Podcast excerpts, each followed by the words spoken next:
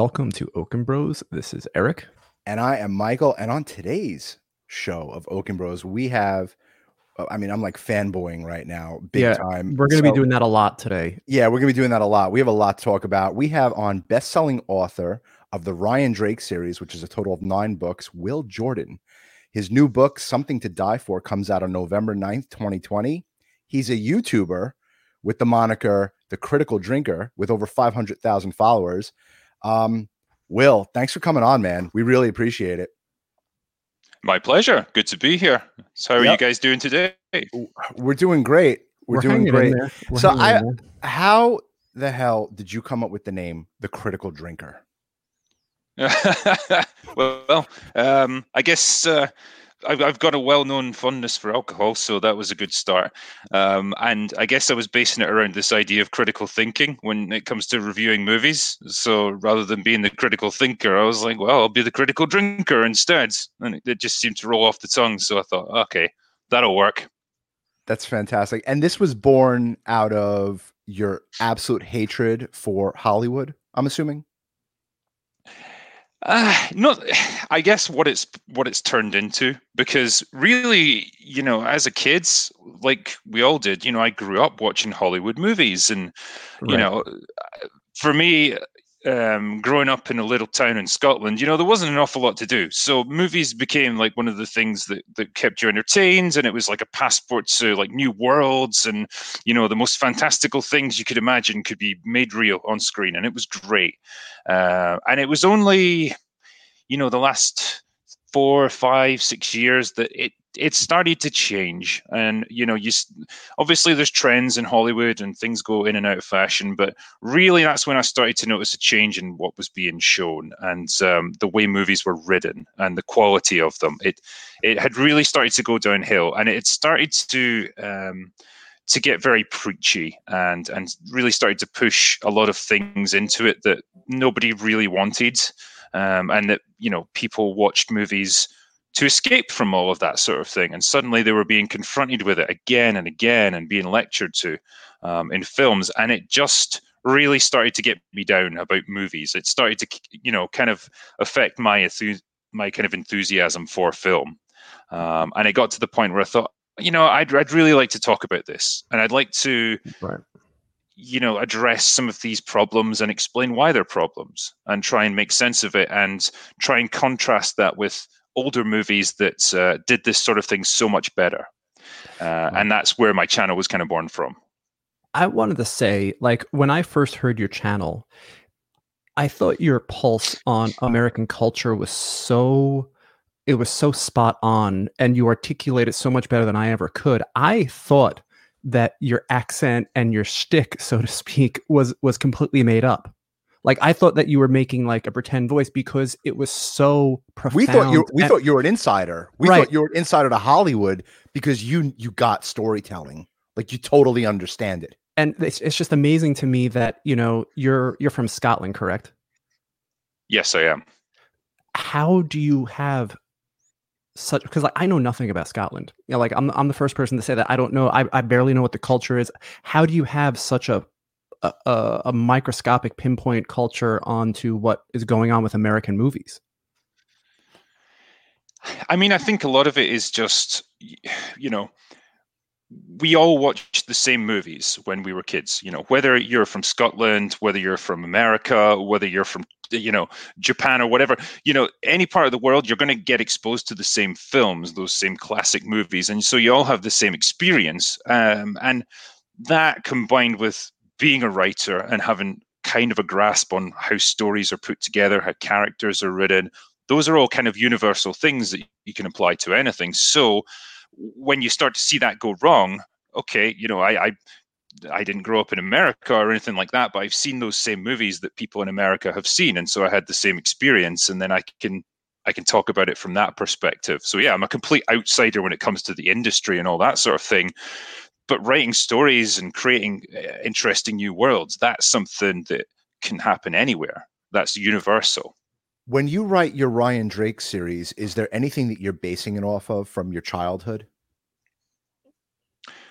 Um, like uh, so, I mean, I the, put the, the beats of the beats of the stories meaning like you know uh, when i write movies Go- you know Goon, when i write films goonies back to the future those were, were my inspiration was there anything that was inspirational from hollywood back in the 80s I, I think what you do is, for me, I just always try to tell the kind of stories that I would want to read.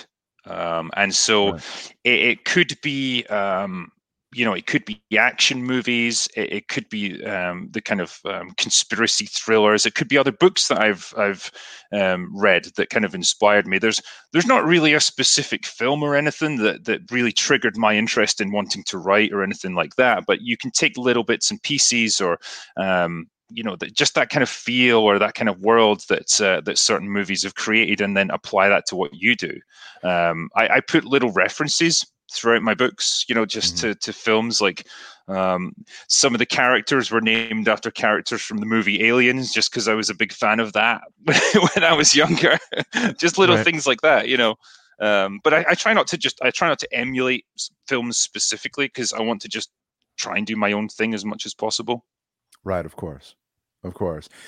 Uh, When when you're writing, um, is it hard to di- distinguish like the drinker to you writing?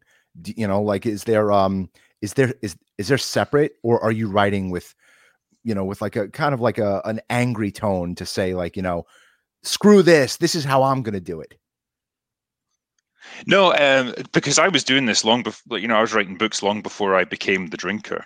Um, Right. So it, those are two things that don't interfere with each other too much. Um, the amount of people though that have said, you know, I'd love to have an audiobook of one of your novels read as the voice of the drinker. I, I don't know. I don't know how I could manage that in like a 500 page novel. My vocal cords would be shredded, but it could be fun. So, how intense is it for you? Like, how much work is involved for you to make a 10 minute video on YouTube? Uh, so usually take a full day, maybe two days to write the script for it, because um, I, I guess it it would start with rewatching whatever film it was, just so I'm really um, I've got it all fresh in my mind. Then I'll sit down, I'll write the script. Take a couple of days to get that um, into a good shape where it's nice, as concise as I can make it, because I don't want to drone on for ages with my scripts. Um, Right. So try and make it nice and concise, make my points clearly, um, and then go ahead and record the audio. That's going to take me, what, 15, 20 minutes. Um, right then just edit it so I can take out any lines that I've flubbed or any times where I've tripped over my words or anything like that. And then it's just a case of getting in the uh, the video footage that's going to support that and putting any you know little funny edits or anything I want to put in it. you're And my tyrion So that usually takes. You're Tyrion when when Tyrion pukes. I I I that. rewatched that. I rewatched that. I just I hit the, the 10 second rewind just to watch you go. Oh right, so they they they they saved the the damsel in distress. Yeah, I don't know. I don't even know why I used that. It was Yeah, just because I it's think it was back amazing. during the Yeah. Yeah, when I was doing the the Game of Thrones reviews of season eight, um, it just leapt out at me. I, I think it's just like a really funny random clip to throw in, and yeah, it just became like a little hallmark of mine. Did Uh, you do so- all eight years? Did you yeah. did you watch all eight years of Game of Thrones? Like, were you invested that heavily? Because I binge watched it for about three months. I didn't watch Game of Thrones for eight years, and then I binge watched it for three months. I honestly didn't have the time. I've been I was writing. So, like, d- were you that invested for those eight eight seasons? Yeah, it really was. I mean, I started right in season one when it first kicked off here in the UK, and um, Really? you know, it really hooked me right away because it had been it'd been pretty heavily advertised and people seemed quite fired up about it. And I thought, great, I'll give this a watch because I really like fantasy um, movies and, and books and shows that sort of thing. So um, this seemed really interesting. And then I watched it and it was, it was great. It wasn't Yep. um, it wasn't goofy. It wasn't too pretentious. It was very gritty and realistic. And and um, there was a lot of you know there was a lot of um, you know intelligent maneuvering and, and political games and intrigue and all that, and it just seemed like a great combination. So it really got me right away, and I watched every season pretty much as it came out. So You I think that's why you know it was such a disappointment because of. you skewered season eight, but you were right about everything. This is what we love about your channel, Will. You're you're so right. You destroyed Avatar, and we freaking loved Avatar. Yeah, like you and know, it's like, you- oh my you cha- god, yes, you changed my opinion on movies, and like, uh, you know, thank you, I guess. But like, you know, like I kind of like Avatar. you know, like I kind of liked yeah, it, see, and like now I, I, feel now I feel bad because I'm going around like destroying people's love for films. No, you're but not. you're Actually, right, you're, you're reigniting. I mean, you may we you know, but right before we you we uh we did this interview, I watched um your intro to your YouTube channel.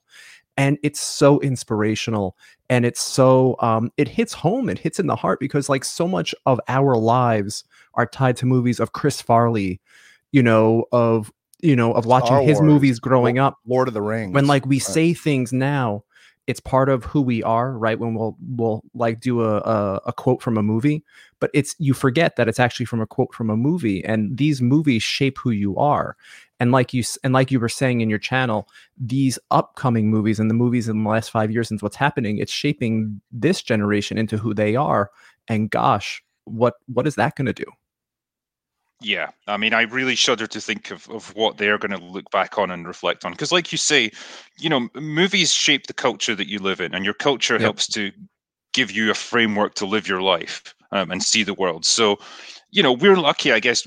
We're probably about the same age, so you know we grew up with those those movies that gave us a really broad sense of the world, um, and and kind of, you know, it, it it taught you a sense of balance and it didn't uh, it taught you to to kind of focus on telling these great stories with really interesting characters. But now yeah you you see a different kind of focus. The the focus is on the message in movies um, and it's not always um, you know it doesn't always result in an inspirational experience. It doesn't grab you. It doesn't get your emotions going because that's not what it's about anymore. Um, and yeah like you say that's that's not very that's not very engaging. movies that we I, i'm 42 years old i i i can't even ask you how old are you will Uh, I'm 37, so yeah, a few years younger, all right. but yeah, we're in I'm- the same I'm- sort of age range. i'm 37 yeah right so the idea that you know we could look back on the 80s and 90s and and look at a back to the future or look at a goonies um you know and even look back into like the 2000s with a social network or a there will be blood there's definitely like those movies strike a chord. They're they're with me forever. They're with me till the day i die. I can't find movies in the last 4 years that can do that that you can go back and go you know maybe avengers infinity war like my son and i were huge marvel fans but you know then you get the political things and it's just like you got to explain to the thing that this is this is this is a, a message that they're trying to convey do you feel that there have any there's been any movies in the past four years that are kind of worthy to take with you for the next few decades I'm not sure about the next few decades. I mean, we did have a lovely little run at the end of last year where we had movies like Joker, we had um, Ford versus Ferrari, which it wasn't a huge movie, but it was just a a, nice great kind of classic um, Yep. film. You know, uh, 1917, a great um, war movie. You know, all of those things. Those those are films that um, really you know gave me hope. And it, it, when I got to the end of last year, I thought, oh wow, it kind of feels like the tide could be turning here, and they're starting to focus on bringing out you know just really interesting um, character-based movies again. This is great. Uh, and, and then, then, Bir- and then it- it's hard to get a out. sense of it. This. Yeah. Yeah just trash like that. But i mean then it's hard to get a sense of this year because nothing's come out you know everything's been Right. on hold for the past six months. And so this year is a complete bust as far as new movies go. Uh, so i don't i don't quite know what what it would have been. Uh, but yeah they're, they're they're still capable of making good films. It's just you've got to try and encourage that. You've got to really try and promote these films that are good and that are going in the right direction. And that's, I guess, what I try to do. Mhm. I just wanted to shift gears here for a second. I had a question about your YouTube channel because you know we're we're a YouTube channel. We're trying to grow, um, and we base it on you know doing interviews and um, you know and uh, and having like our live streams and stuff like that. My question to you is, we we want to have five hundred thousand subscribers. Did you want that? Was that like your vision for the Critical Drinker? I had no idea. I mean, genuinely, like, you know, some channels uh, are, are lucky enough that they just kind of explode overnight. You mm-hmm. know, other channels have got kind of a longer road ahead of them, and you never quite know what you were going to get. Um, mm-hmm. Mine, for whatever reason, like I, I, dabbled in in making YouTube videos a little bit, um, and all of a sudden, uh, probably March, April last year, uh, mine just really blew up. And, you know, I had a video come out that just really took off, and people were, were writing in the comments. I still remember this one guy said, Dude, you need to have like 300,000 subscribers. Um, and I was just, I laughed because I was like, Yeah, right. I've got like 400 subscribers right now. The idea that I could even get really? to a thousand would be would be pretty awesome. Uh, and then, yeah, sure enough, like a week later, I had 10, 15,000 subscribers just out of nowhere. Um, and so the whole thing was a little bit of a blur. I almost didn't um, didn't have time to take it all in. Um, but then I had to reevaluate, I guess, where my channel was going and think, okay, you know, it seems like I've got people's interest. You know, I need to try and think what what makes it work, like what made it take off, um, and what can I use going forward to keep that interest going. Um, you and you never you never know where it's going to go. I didn't think I'd get to a hundred thousand. Never mind five hundred. We're there now, Will. We're we're at you know 400 subscribers on on YouTube, and we have about 25,000 followers on LinkedIn and Facebook. Um, but you became the voice for our generation, for the people that don't appreciate what's what's being pushed in our faces. You know, I go to you, Eric and I go to you. Our mom goes to you um, when she wants to know what what's missing what's missing in a story right? What's missing in a story? And you really you you say it so clearly you say it so precise. Uh, you know you have you have something really special going on here with this channel. You really do. I, I just feel uh, i've been very very lucky um, and i so i try to go on that yeah. Well it's i mean i try to go on that basis of um, but no, like I, I try to look at it as you know every video that you're making and um, every time you, you put something out there and people watch it it's a privilege um, for you to have them watch your content and so right. you know i don't ever try to be presumptuous about people watching it and that's why i don't do that thing of like you know please subscribe to my channel and hit the like button and all that sort of thing because i just think that if people like what, what you do they'll they'll subscribe they'll well, do it. You, you need to ask them. You tell them to um, go and away. Weirdly, it, it's almost like people just.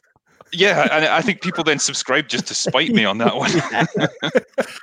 yeah, that's so cool. you know, because like on our channel, like we're gonna be, you know, like, subscribe, share, comment. We're stopping, you know? Eric. It's done. we're it. not saying that anymore. Like, we're gonna start telling don't people, fucking subscribe to our. Don't channel. subscribe to our shit. You know, just stop. yeah, yeah. No, it, honestly, it's reverse psychology. They'll do it just to annoy you. Then, um, but you know, Will, oh, it's oh, um, no, no, it's it, you know, it's great because the amount of people that have uh, come to me and said, like, look, you know, I knew there was something up with this film, but I couldn't quite put my finger on it, and you've articulated it. But then I said, I and then I'll say to them, well, great, but now you'll recognize it and you'll know when it's missing in future, and you know what to look for. So you, you don't you know you don't need to be told again and again. You've just been given this skill now and you can take it forward and you you can kind of explain to other people as well. So that's that's kind of the way it goes i suppose. How did you learn about storytelling like was there a book um, or was there uh, you know an author or was like did you go to school for it like how did you learn how to write it because not everyone knows that you know the, the beats of a good story I, I never I've honestly I've never been trained like I've never done a creative writing course in my life. I've never um, done a degree in it or anything like that, and I haven't really read any books about it. But I kind of remember even from a young age, I started to get a sense of how stories were put together. Like as a kid, you know, when you watch films, and you you perhaps start to pick out a structure to it, um, and it was you know, it was still basic back then, but I, I started to recognize, wow, I've, I've kind of noticed with these films, there's always certain things that happen. Like, you know you get to you get to meet your main character. He he gets pulled into this adventure of some sort. Um, he suffers a, a, loss that that pushes him down and there's like the lowest point of the story where everything seems really bad and then he has to learn some lesson that pulls him back up again. I started to recognize that same structure getting used again and again. Um, and once you once you recognize those beats you start to see it and you start to see the variations of it. And i just I don't know. I mean, I guess I kind of just taught myself, and the same with writing novels. You know, I just um, once I started to recognize how stories worked and the things I liked in them, I thought, okay, well, I'll I'll try my hand at this and see if I can do this too. And you know, it's trial and error. You got to find the way that works for you, but eventually you get it. Um, and uh, and you move forward from there. So yeah, I didn't get trained in it or anything. I just kind of figured it out, I suppose, over over years. How did you come up with Ryan Drake? How did you come up with the story, the beats, the characters for the Ryan Drake ser- series? Um, the the Ryan Drake series actually began with uh, Anya, who's who's uh, the sort of female protagonist, or you know, she's like the secondary character of it. Um, but a lot of the backstory of the series is based around her, and and Ryan Drake, the main character, um, gets introduced to her in the first um, the first book in the series, um, and a lot of it is gradually uncovering the things that she's done that now um, are affecting them in the present. Um, so I, I, just had this, uh, yeah, this idea of this character who's um, older, more experienced, who's been there and done that, and who's now in a really bad place in life, and uh, sort of connects with the main character. So it all grew out of that, really. Um, and once you get that that really bare skeleton of a story and a character, you just keep adding more and more, you know, meat on the bones until you get a fully fleshed out story. Um, and it just it grew and grew. Um, when so, I when I started the series, I thought I was going to do three books, maybe four at the most, and now I've done nine. So it shows you how much it's grown. So That's when you when you write, do you map it out, or do you? It does it just like kind are of you a, like vomit a, out? Does, does it like vomit out of you? Does like the story tell itself? Are you a plotter or a pantser? Is basically the question. Are you a plotter or pantser? Yeah, I'm a plotter. Very much yep. a plotter um, because the books I write, especially now, um, they get quite complex, especially when you're dealing with eight other books of, of overarching plot threads and stuff. You've got to keep it straight in your head. And so when I come down, when I sit down to start my book, I will write a detailed synopsis of everything that's going to happen. It's going to be maybe eight, nine, ten pages long. And it will just mm-hmm. give you a nice blow by blow account of what's going to happen, what each character is going to do, um, how it ties together. And that way I can make sure I don't write myself into a corner at some point because I've I've had that before where I haven't stuck to my plan. I've gone off in a different direction and then I've realized, oh shit, I've screwed up here. I have to go back and change it. So honestly, like 10% more work early on usually means 50% less work later. So have yeah, you, I definitely plot it. Have you read the book Save the Cat by Blake Snyder? It's the last book on screenwriting you'll ever need.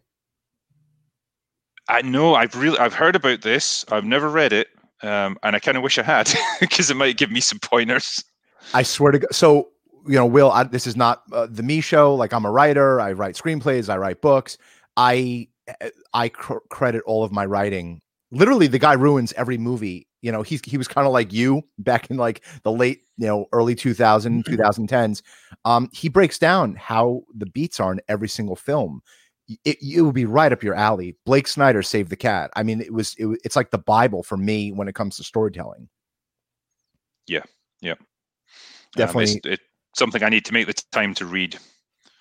Definitely, definitely. So let me ask you a, a kind of like a, a funny question because I'm really curious to know the answer. I've waited like over a year to ask you this.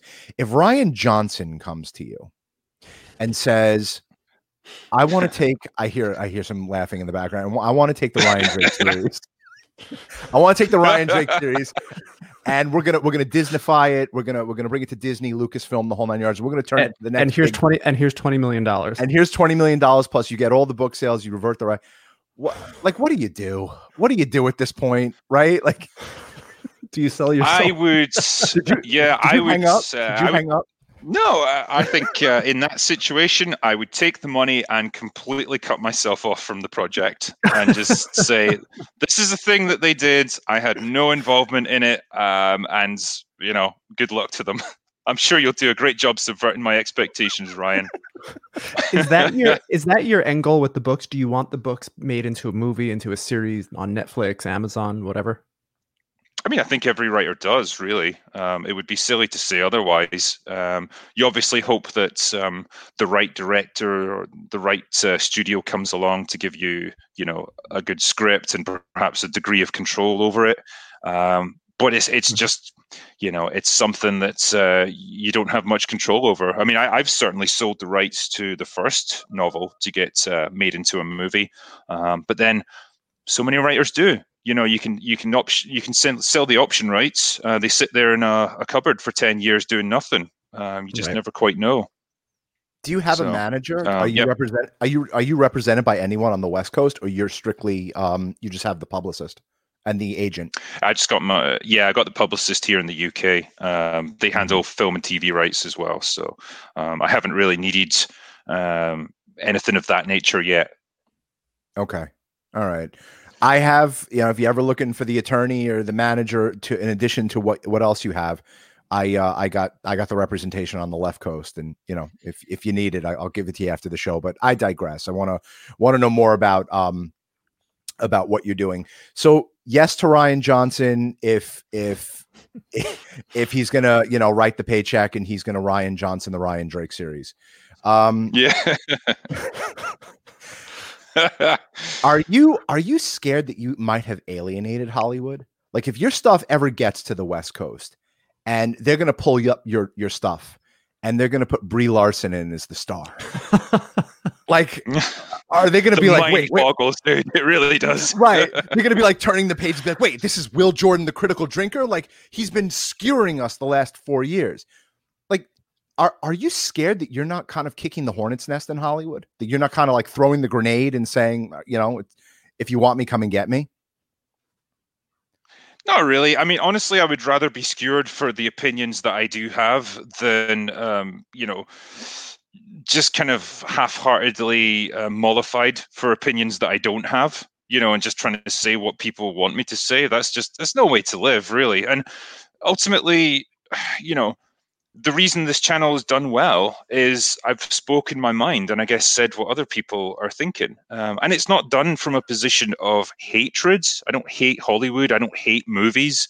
Um, it's done in, from a position of you used to be awesome. I used to love what you did. Now I don't, and I'm trying to explain why. And you know, if if perhaps you would listen, um, you know, maybe me and you and all the people who who have been sort of alienated by present day movies um, can reach some kind of compromise where we can all get back to enjoying films. You know, that's why we're all involved in this because we love it as an art form. Um, and yeah, it, it's it's definitely not done as uh, a thing where I hate I hate stuff. I don't want to be like that. I don't want to have that negative mindset. And that's why, you know, I'll do live streams um, where we talk about movies that we we really enjoy, or um, I'll do a drinker recommends video where it's like, oh, I'm going to pick out a film that's really great, and I can just be really enthusiastic and explain why it works so well. You know, Yeah, I that's what love I that. enjoy doing. I love those videos because it's not current and you're picking a great movie from a from a time and place and you know because everything on YouTube and podcasting has to be always so relevant. And I guess by picking those movies that are just good it is relevant because good storytelling is timeless. Yeah. And it, it, it nothing makes me happier than people who who are come to me and say look you know i'd never really heard of this movie or i i never thought to watch it to be honest because it didn't really interest me but i did give it a go because you recommended it and i absolutely loved it and it's like great i've done my job. You know you've you've got an entertainment out of that film because of the video i made. Great. That that's what i enjoy. You you you can come off as divisive to certain factions. How do you deal with people? Do you, i'm sure you have haters that say you're wrong. Birds of prey was the greatest movie ever made. Do you, how do you how do you deal with detractors? I mean i don't care ultimately you know okay I I think if you get any degree of notoriety on YouTube, you're going to get people that hate you. It's just inevitable. And um, if they come at me on Twitter or, or something like that, even this is pretty rare, but like most of the time, I'm not even aware of it because I'll, I'll go on social media like once a day, maybe, and I'll probably miss 90% of my notifications. So there's probably people giving me death threats that I don't even know about. Um, and I'm just blissfully unaware. but yeah, like I'm not gonna, I'm not gonna get into like petty arguments with people uh, on social media or anything like that about the finer points of a movie because uh, what's the point? You're you're not going to change their minds in that case. Um, ultimately, you're just going to waste your own time and get yourself pissed off and give them the one thing that they want, which is your attention. Um, you know, I I'm happy to get into like a, a civilized discussion with people who I disagree with on a film. That's that's great. I've done that on live streams before where we've talked about you know different perspective on movies uh, and that's great. But like, if it's someone who's just like, "Nah, you're full of shit, man. I hate you," like, I'm just not going to give them any of my time. It's not worth my time. Yeah. You're in this click. I don't even know how to even like bring up even a question at this point, but you have this like this click that Eric and I are absolutely obsessed with. Like it's you, Doomcock, Geeks and Gamers, um, Nerdrotics, Mauler. You know, do you guys like hang out with each other? Is are you guys like? Do you guys have like a mass text messaging thread to say, "All right, we're going to skewer the Last Jedi today"? No, nothing like that. No. Okay. Um, I mean, we like. I don't think there's any kind of forum where we're all of together talking at the same time. We certainly don't plan any of our videos. Um, it will just be a case of, hey, do you want to come on my live stream? We're going to talk about this at, on such and such a date, and you you're either available or you're not. Just things like that. Um, yeah, and and you, you kind of come to know these people just because you're all in the same sphere and like maybe if you're interested in talking to the person you just hit them up on twitter or or whatever other method you might have to contact them and say look you know i like your stuff. Um want to want to do a stream sometime want to talk um about various movies. Um and usually they'll say yes. And honestly like all the other content con- creators that i've dealt with have been like the nicest most supportive um you know Really? professional people. Yeah genuinely. Yeah. there's never been any like backstabbing or or criticism of each other behind the scenes or anything like that um they've they've always been like really like we, if we're doing a stream they'll be really professional and polite and yeah it's it's it's been Yeah. really good That's environment incredible. That's I have, a, incredible. I have a question. So, if Critical Drinker never took off, if your writing career never took off, what would you be doing? I'd be pretty sad. um, I mean, honestly, like I was writing, like I say, I was writing books long before um, I, um, you know, I, I took off as the critical drinker. So that was my my passion, and it was just Right. storytelling. I, I suppose, even if I wasn't doing that, I would have found some avenue for this kind of thing. Like I guess I just love the idea of storytelling, and uh, however I got into it, I would find some way of getting that out. Um, and I'd like to think I would have found another way of, of making a go of it. It's great. You know, very few people in the world get to follow their passion. So, you know, that's where you're lucky, I guess. That's that's very cool. Yeah, I've been very lucky. Where what are your top five favorite movies, Will, of all time that you could watch on repeat and never have? a- And you're going to make a, a critical drinker that the drinker recommends these top five movies. Oh damn! I'm glad you didn't just ask for one because it's impossible to nail one movie as like your favorite. I would do a ten. I Um, would do top ten. I'm fa- I'm famous on Facebook and LinkedIn for my top ten lists. But if you want to give a top ten of your favorite movies of all time, we could talk about this for the next two hours if we can. Very Yeah, curious. I mean, I'll go with five uh, because honestly, like if I was to pick them out, they wouldn't even be like classic, you know, artistically significant movies. They're just movies that I would find really fun um, to watch. Uh, one of my all-time favorites, which I've still never got around to reviewing, it's Big Trouble in Little China with Kurt Oh Russell. I absolutely love that film. It's just so damn fun. Yes. Yeah. um, Back to the Future. Uh, Yeah, Yep. Yeah. of Yeah. course. that would I that would heard they were re- be one of them. I heard they were remaking Big Trouble with The Rock. I don't know if that's um I read that a few years ago actually, but uh you know, they were remaking it, but whatever. Eh, Please continue. Yeah, ah, yeah. I mean, just don't remake it. it it's it's it's got that perfect combination of, of goofiness and like '80s machismo, and just yeah, it's perfect. Yep. Yep. Um, yeah. So I was saying there, um, Back to the Future would be another one. Um, I love the whole trilogy, but the the first one in particular, it's just got a real sense of wonder to it. So, a uh, great movie. film. Uh, I Yep. yeah, it's just that, and I think it's the same for a lot of people. Um, also, Indiana Jones and Raiders of the Lost Ark. That would uh, I just I love the Indiana Jones movies. I love the adventure of it. I love the the, the traveling all across the world, the, the tombs, the traps, the bad guys. It's it's brilliant fun to watch. Um, just like a classic adventure, you know, story. So Yep. that would probably be my third one. Uh, fourth one, um, it's one of the Star Trek movies. I would say. Um, I did a live stream about it. Star Trek Two: The Wrath of Khan. Um, I abs- I love it. Uh, I think that a brilliant villain. Um, a, uh, a Captain Kirk who's going through a midlife crisis. Um, you know, his best friend sacrificing himself. You're brilliant. Um, yeah, Our would be one mother is them. a our mother is a massive, massive Trekkie. she's watched every episode. She has them all on DVD. And when she watched the new J.J. Abrams ones, I hated I hated the new ones. I didn't like the new, you know, with Chris Pine. See, that was one of the movies where I was like, you know, I kind of like it. No, and then and then it. all of a sudden, and then the drinker gets on. I'm like, I, I I'm like, I changed my mind. but you literally you literally changed my mom's mind where you're like where you pointed out the flaws in all three of the newer movies and she's like i never saw it like that he's right the drinker is right I'm like yes I, I, think couldn't you don't it. notice that you don't really notice it unless you're you're still fairly well versed in the original movies um, and and things like Star Trek: The Next Generation, where you got that kind of classic Star Trek feel um, and the kind of moral dilemmas that they wrestle with, all that sort of thing. Um, and then when you you get to the JJ um, movies.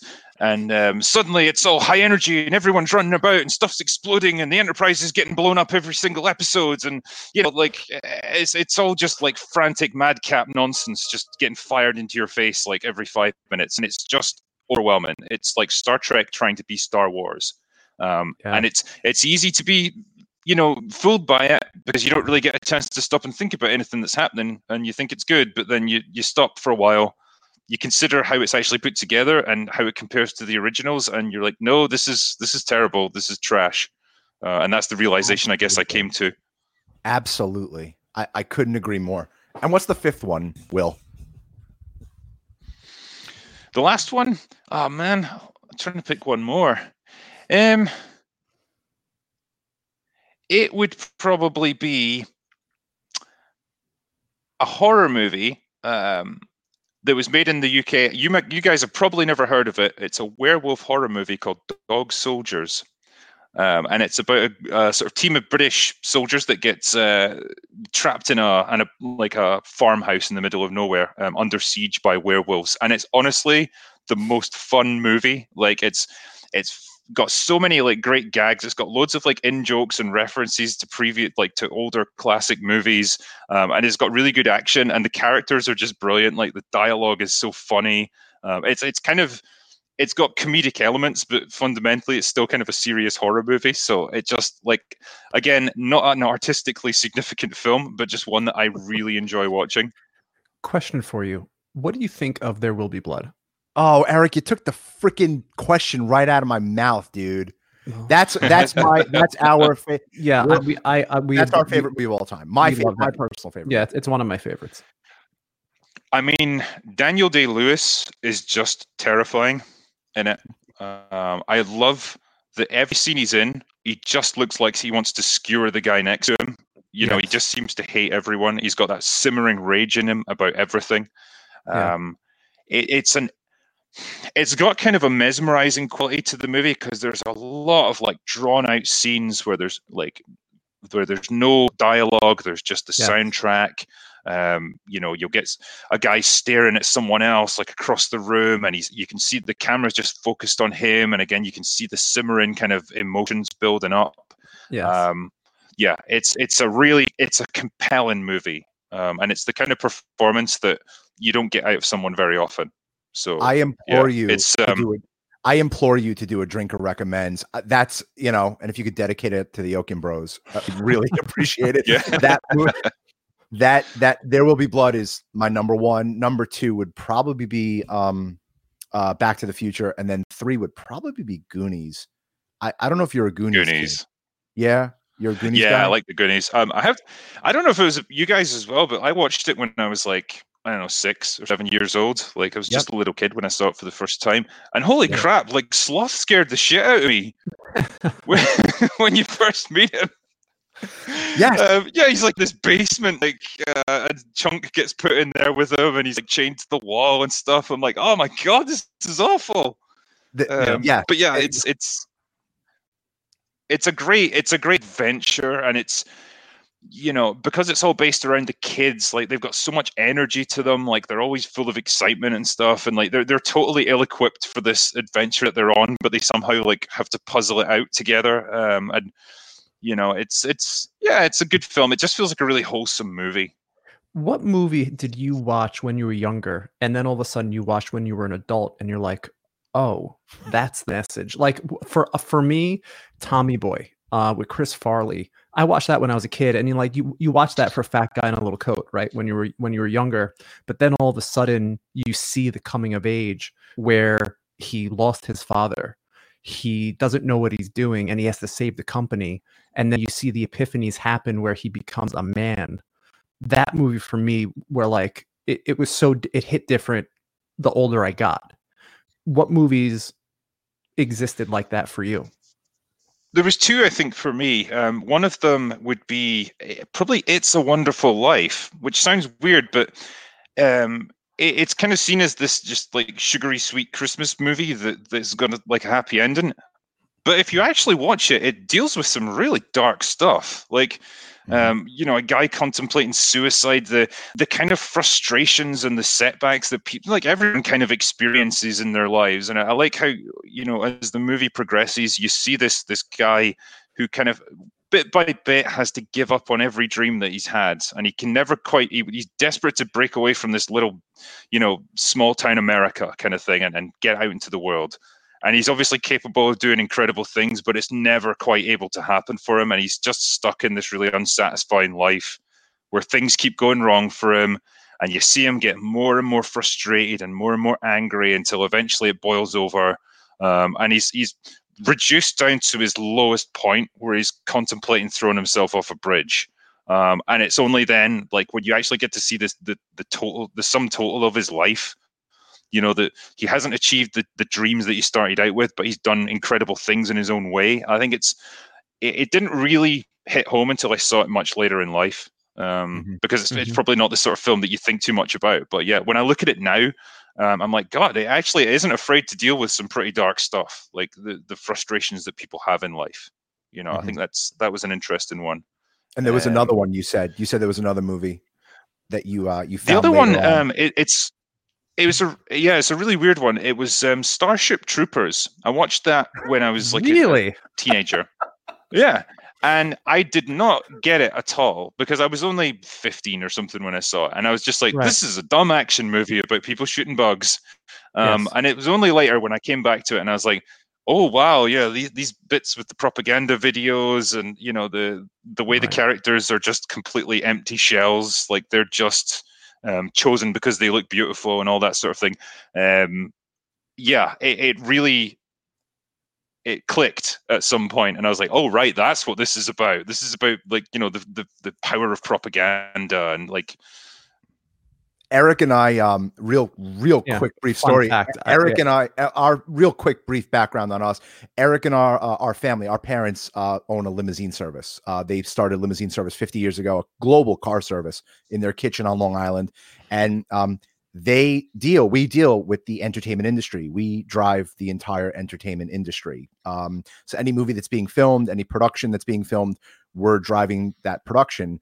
And we'll, one summer, Eric and I used to go to Los Angeles when my parents, when our parents were building this company, and um, you know, the studios were our background; they were our playground. So we went to Sony Pictures one um one summer. one day during the summer. We were there. We were you know being kind of babysat by like one production assistant or whatever, while our parents were at um were in the uh, travel office, and they just started taking us around to all the sets, and we walked onto this massive set with all these big caverns and it was made of styrofoam.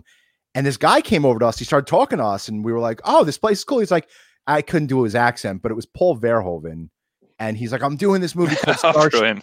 I'm doing this movie called Starship Troopers." And Eric like, "Ah, this is incredible." And it, he's hey, like, "All the bugs are going to come out of here, and all the bugs are going to come out of here." And we're like, "What bugs? What are you talking about?" He's like, "Oh, it's going to be all computer generated." I'm like, oh, that's. But yes, Eric and I were on the set of Starship. And then when you we, uh, there was a section where you walk through it, and then you would walk through the cockpit of where Jessica. What was was it? Jessica Biel? No, who was uh, it? No, it was uh, Denise Richards. Yes, Denise, Denise Richards. Denise Richards. I was thinking a Real Housewife. You you yes. would walk through that set, and like I, we didn't walk on it, but you saw it from a distance, like where where they were piloting that. But yeah, that's where all the movie magic was made. It was very well, cool. Well, let me ask you a question. So the Rian Johnson thing doesn't pan out; it gets stuck in production hell, and you have an opportunity to cast and have the director of your dreams direct the Ryan Drake series. Who would the director be? Who would the film be cast or by? the sc- screenwriter? Would you would you want to write the screenplay? Right. Right. I, I would probably want to have a hand in the screenplay. I think um, it would be great to have that kind of creative input. I suppose. Um, in, in terms of the director, man, um, Good question, huh? I, I'm trying to think. Yeah, I mean, I'm trying to think who does these kind of um, like action thriller type stories at this point. Um, you know, the, the the point of comparison I usually get is like the the, the Bourne movies. Yeah. because you're in a similar sort of realm where you've got the CIA and uh, and um, you know conspiracies, all that sort of thing. So it would probably be be that. Um, I think I can't remember who actually directed. Like Paul Greengrass. Yes, I yeah. yeah. Yeah, And so I would probably go with someone like Greengrass. Who's Ryan Drake in your story? Ooh. Um, when I originally wrote it, because I started about 10 years ago, um, I kind of imagined him looking like Colin Farrell. Okay. Yes. You know, because back then, I think, you know, Farrell's too old now, but, uh, you know, he had that rough and ready kind of look to him. He's kind of the bad boy. He's got like the dark hair and everything. So, uh, yeah, he, he probably could have played Ryan Drake. so that way just- I imagine him looking. Yeah, no, I, that that makes perfect sense. I had Channing Tatum in one of my things, but you're right. This this all this stuff takes forever, so you, you never know. Like all these actors get older. Um, going to Star Wars. I'm a big Star Wars guy. Huge, huge Star Wars guy. Star Wars. I grew for, up for the record, I'm not. I, I I never really. I didn't care much about the trilogy, the the original. the, the original movies. Mainly, I'll, I'll say my piece and I'll let you go. But mainly because it was kind of just after my time, and then I just never really got into it. I'm more like a Lord of the Rings. Yeah, I'm That's surprised what you haven't done Lord of the. on. I'm surprised you haven't done Lord of the Rings yet, Will. But I'll I'll get back. Oh, it's uh, coming. It's okay. coming. Oh, I can't right. wait. all right. Yes, yes. Uh, the Hobbit or Lord of the Rings? Because Well, I'd like to do both, honestly, because I, I would I would uh, praise Lord of the Rings and absolutely skewer the Hobbit movies. Yes. Yes. My son and I, I- you know, Eric and I saw all the, the Lord of the Rings in the theaters. We were the first ones online at midnight. I mean, that's how obsessed we were with Lord of the Rings. And then I had a, I had children by the time The Hobbit came around, and my son and I were watching The Hobbit, and we watched Lord of the Rings, and we were looking at each other like, "What the hell do we get? What, what were they thinking? Right? Like, what is this? Yeah. You know, the singing. It's a, it was yeah, like a musical. um, it, it really was, and it, it's the the ludicrous, over the top action that really did it for me. You know, when the the um the dwarves and and Bilbo are in, like trapped inside a cage thing, and it falls down a, a, a cliff, like inside a cave, and it bounces off fifty different walls, and it's like, okay, they would have been killed a done times over, but everyone's fine. It's just, it's like a madcap cartoon or something. Whereas the action in Lord of the Rings was somewhat grounded for the most part. Like, yeah, okay, you're dealing with magic at times, or, or you know, armies of of orcs or whatever, but they generally did things that were physically believable. You know, people couldn't leap a hundred feet across a chasm or anything like that. But now it's Yeah. just it's just over the top nonsense. it's cartoony. Yeah, doesn't- absolutely. And it just I can't believe it it came from the same guy. Yeah, uh, to me it sound it felt like a cash grab, but whatever the case, I digress. Star Wars. Uh, rumor is, and I heard this on Doomcock's uh, show that they're going to redo the trilogy. Is that? Do you feel that you had your hand in this? Do you feel that you kind of like you like kick kick the hornet's nest, like that you that your videos may have come across Kathy Kennedy's desk, and she's like, "Man, maybe I did fuck up," right? Like, I have I have no idea because I genuinely would be curious to know if if any of these people are even aware of us or Oh, you know yes, on are. YouTube and you'd the things that we've I- seen. yes, I they think are. you'd be. su- I think you'd be pleasantly surprised. Yes, they are. The the the the you don't I mean the power of YouTube, right? Like you're from Scotland, we're from Long Island, and we're connecting now because I watch your videos on my phone at night before I go to sleep. Right? Like Yeah. and I was like, I got it. This guy is just pure brilliance. I want to contact him. I would love to talk to him about his show on on the Oaken Bro show.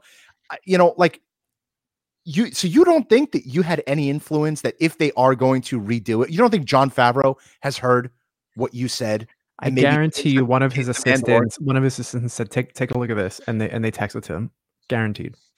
I think it's difficult because you know it would be it's kind of narcissistic for me to sit there and think oh yes you know I can I can dictate what I want to Hollywood and they'll they'll bend to my wishes because I'm that important um, I, I think I've always operated on this assumption that we're there's almost like this dividing line between what we do on YouTube and the world that uh, Hollywood producers and stuff live in. And it's like we're two completely separate worlds, and there's very little crossover between them. I, I don't know why. Maybe I'm just being naive and assuming that, but uh, who knows? I mean, I don't think they're they're going to redo this trilogy. Put it that way. Um, I've heard rumors that they they might try and make it non-canon or something in a in a quiet way, and they'll just gradually shuffle it off um, into oblivion. Um, I don't think they'll ever go to, to the point of of retconning it and saying, "Hey, we guess what? We we really screwed up with this, and we're so sorry. Let's just pretend it didn't happen." Um, I think the best we can hope for is that they'll move beyond it and just kind of quietly try to forget that this was made. Um, but yeah, if, if me and, and other people who have sincerely tried to point out the problems of these movies have had any tiny hand in influence in that, great. You know, maybe we've we've done something to help. They should really. I put I made a post on this on my Facebook page, and I think I I don't know if I tweeted or not. They should take the writers of Cobra Kai, and they should lock them in a room, and they should reboot the stories that needed to be rebooted the correct way. I think what they did with Cobra Kai was brilliant. That there were flaws. Yes. That that that the tape. And I know you did a video on this, and I didn't watch Cobra Kai when it was on YouTube. I just started watching it when it was on Netflix about two three weeks ago, and I went through all two seasons. It was brilliant. They should reboot Goonies like this. They should reboot Ghostbusters. I think they are actually rebooting Ghostbusters. Not your that's your most liked video, by the way. The the, the Ghostbusters, the 2016 Ghostbusters which I mean, I, like a disaster. I can't imagine people looking at this in the screen room going, "This is great. This is what's going to sell. This is what's going to change the culture. We did it, people." Of Chris Hemsworth dancing in a street, acting like a moron. I, I don't know, man. I don't know. I everything you say is just it's the truth. The um yeah, the Ghostbusters one was an interesting one because I rewatched that the extended edition with Mauler and a few of the other guys. Like they invited yeah. me on to do it. I was like, yeah. okay, I'll give it a try. And wow, that's like two hours of my life I'm never getting back. that was like the the theatrical cut was bad enough, but the extended version, um, it's it's an interesting one because it's like a masterclass in how not to make a movie. It's like just turn the cameras on, get your actresses in front of you, and just shout, "Be funny," and just, record whatever they do. You know, it's it's a really strange way of making a film. When are you going to do Tarantino? Because he's my he's my ultimate, right? Like Tarantino, Inglourious Basterds might have been my number three um, favorite movie of all time, but Tarantino, you like he doesn't follow uh, the general, you know, kind of beat sheet of what Hollywood is expecting. When are you going to start doing videos on Tarantino? And what do you feel about Quentin Tarantino? Yeah, I mean, this is the thing. I've got a backlog of about a thousand movies that I have to review, right. so um, I do have a lot to crack on with. Um, yeah, you know, Tarantino movies are a really interesting one to review because um, he he obviously has that very unique style. He um, he does long takes. He does you know really intense dialogue. He can just you know a scene that could just be two characters sat at a table talking to each other can have you gripped um, in a way that no amount of special effects or fighting or action ever could. Um, and that's the the power of what he can do. Um, and he's got a real knack for casting like really unexpected and quirky and interesting actors um, in right. his movies that just somehow work perfectly. Um, I think, you know, maybe some of his later films haven't been quite up to his normal standards. Um, I think Once Upon a Time in Hollywood, um, you know, it got a bit of stick for being a bit self-indulgent and a bit long, and and you know, I think this is this can happen after a mm-hmm. while. You know, if you've been in it as long as he has, maybe you start to almost um, emphasize too much the things that you're good at, and you right. you lose sight of of some of the other things that you kind of need to have in place for a good movie. Um, but you know, he he certainly doesn't you know pump out movie after movie. He takes the projects on that he's really passionate about, and that you got to respect that. So yeah, mm-hmm. I think I would want to do his movies justice because there's an awful lot to say about them, um, and right. so I would really need to take the time to like if I was going to do Reservoir Dogs or or Pulp right. Fiction or something like that, the, the classic Tarantino films. I'd really want to watch them carefully and, and really make notes and uh, you know mm-hmm. and try and make some good points. So, what's the future for the critical drinker? Uh, more booze, hopefully, and more movies. I mean, so you're just going to stick like to I say, this is this. Yeah. I mean, this has been kind of a weird year because you know, obviously, there's not been a lot of new films coming out, and so it's it's forced me and probably a lot of other people to go back to older films and work through a, a bit of a back catalogue. Um, but you know, hopefully, we'll get back to something approaching normal next year. Um, but really, I just I want to keep plowing on with with you know breaking down what works in movies. Um, I want to get more into the technical aspects of storytelling and um, and character work, um, and even the process of reviewing things. Like people talk about objectivity and film criticism and stuff. I've got my own thoughts on that. Um, I want to do more comparison videos where I take, you know, an older and a newer film, see what Mhm. um, works between them, um, or even comparing two scenes from different movies. Um, just there's a there's like practically infinite possibilities that you can of things you can talk about with uh, Mhm. with cinema. That's the that's the fascinating thing about it. You know, you can you could cover an entire trilogy or an entire franchise, or you can you can get right down to the detail of a single scene, whatever you want to talk about, and that's right. That's that's, that's, the, the, the beauty of YouTube. of it. Do you see? Your, are you on any other platforms? Like I, I know, you, like you have a Twitter, and you mentioned that you only check it like once a day. But are you publishing anywhere else? Like, do you transcribe your videos into blogs, or do you make them as podcasts or anything like that? No, nothing like that. Um, just put them on YouTube. Um, occasionally, I'll go on Patreon and I'll share a script uh, before I publish the video, just so people can, you know, Mhm. kind of see that what you start with and how it then ends up as the finished product. But it's more just to give people a little behind the scenes look at how these things are made. Will, why don't you have a podcast, man? I mean, yes, your videos are absolutely amazing and they're flawless and they're perfect for what they are. But why don't you like pull back the curtain on who the drinker really is? I mean, you really, you're so. I, we we list we named you five movies and you gave us critiques that Eric and I could watch them a hundred times and not come up with the verbiage that you did. So how do you the you, you really you have unlimited opportunity here, man. Yeah, I mean, it's. I guess you know I'll do live streams on YouTube, and so I can bring a guest in or two guests or whatever, and we'll talk about certain movies that we really like. Um, and I guess that and creating content um, for my my actual videos, my scripted videos, um, and managing like Patreon and Subscribestar, and writing books, and kind of going on social media. All of those things put together, like it's kind of enough to keep me busy at the moment. So Right. That's amazing. That's amazing. Will, I don't even like I don't even want to say where can people find you because you're going to be like just go away now. So I mean, do you want to even say where where you want to uh if you want to give your your your handles and whatnot and and we'll sign off and we'll uh if you want to just hold on before we uh sign off. But go ahead. T- where can people find you, Will? Yeah, so I mean, I guess you can you can find me on Twitter. I'm just the Critical Drinker, so I'm pretty easy to find. Uh, you obviously know my channel on YouTube. Um, my books are available through Amazon, um, and the latest one is going to be called "Something to Die For." So that comes out in November, and that's the the Ryan Drake series. That's that's what it's part of. So uh, those are the best ways to get in touch with me or to follow my work. Everybody, please subscribe to the Critical Drinker and listen to Will, buy his books, and whatever you do, do not subscribe to Oaken Bros. Leave us the hell alone. We got to come up with our own like go away now, right, Eric? Yeah. Like, subscribe, share, like a like a New Yorker, like get the fuck out of here, something like that. yeah, there you go.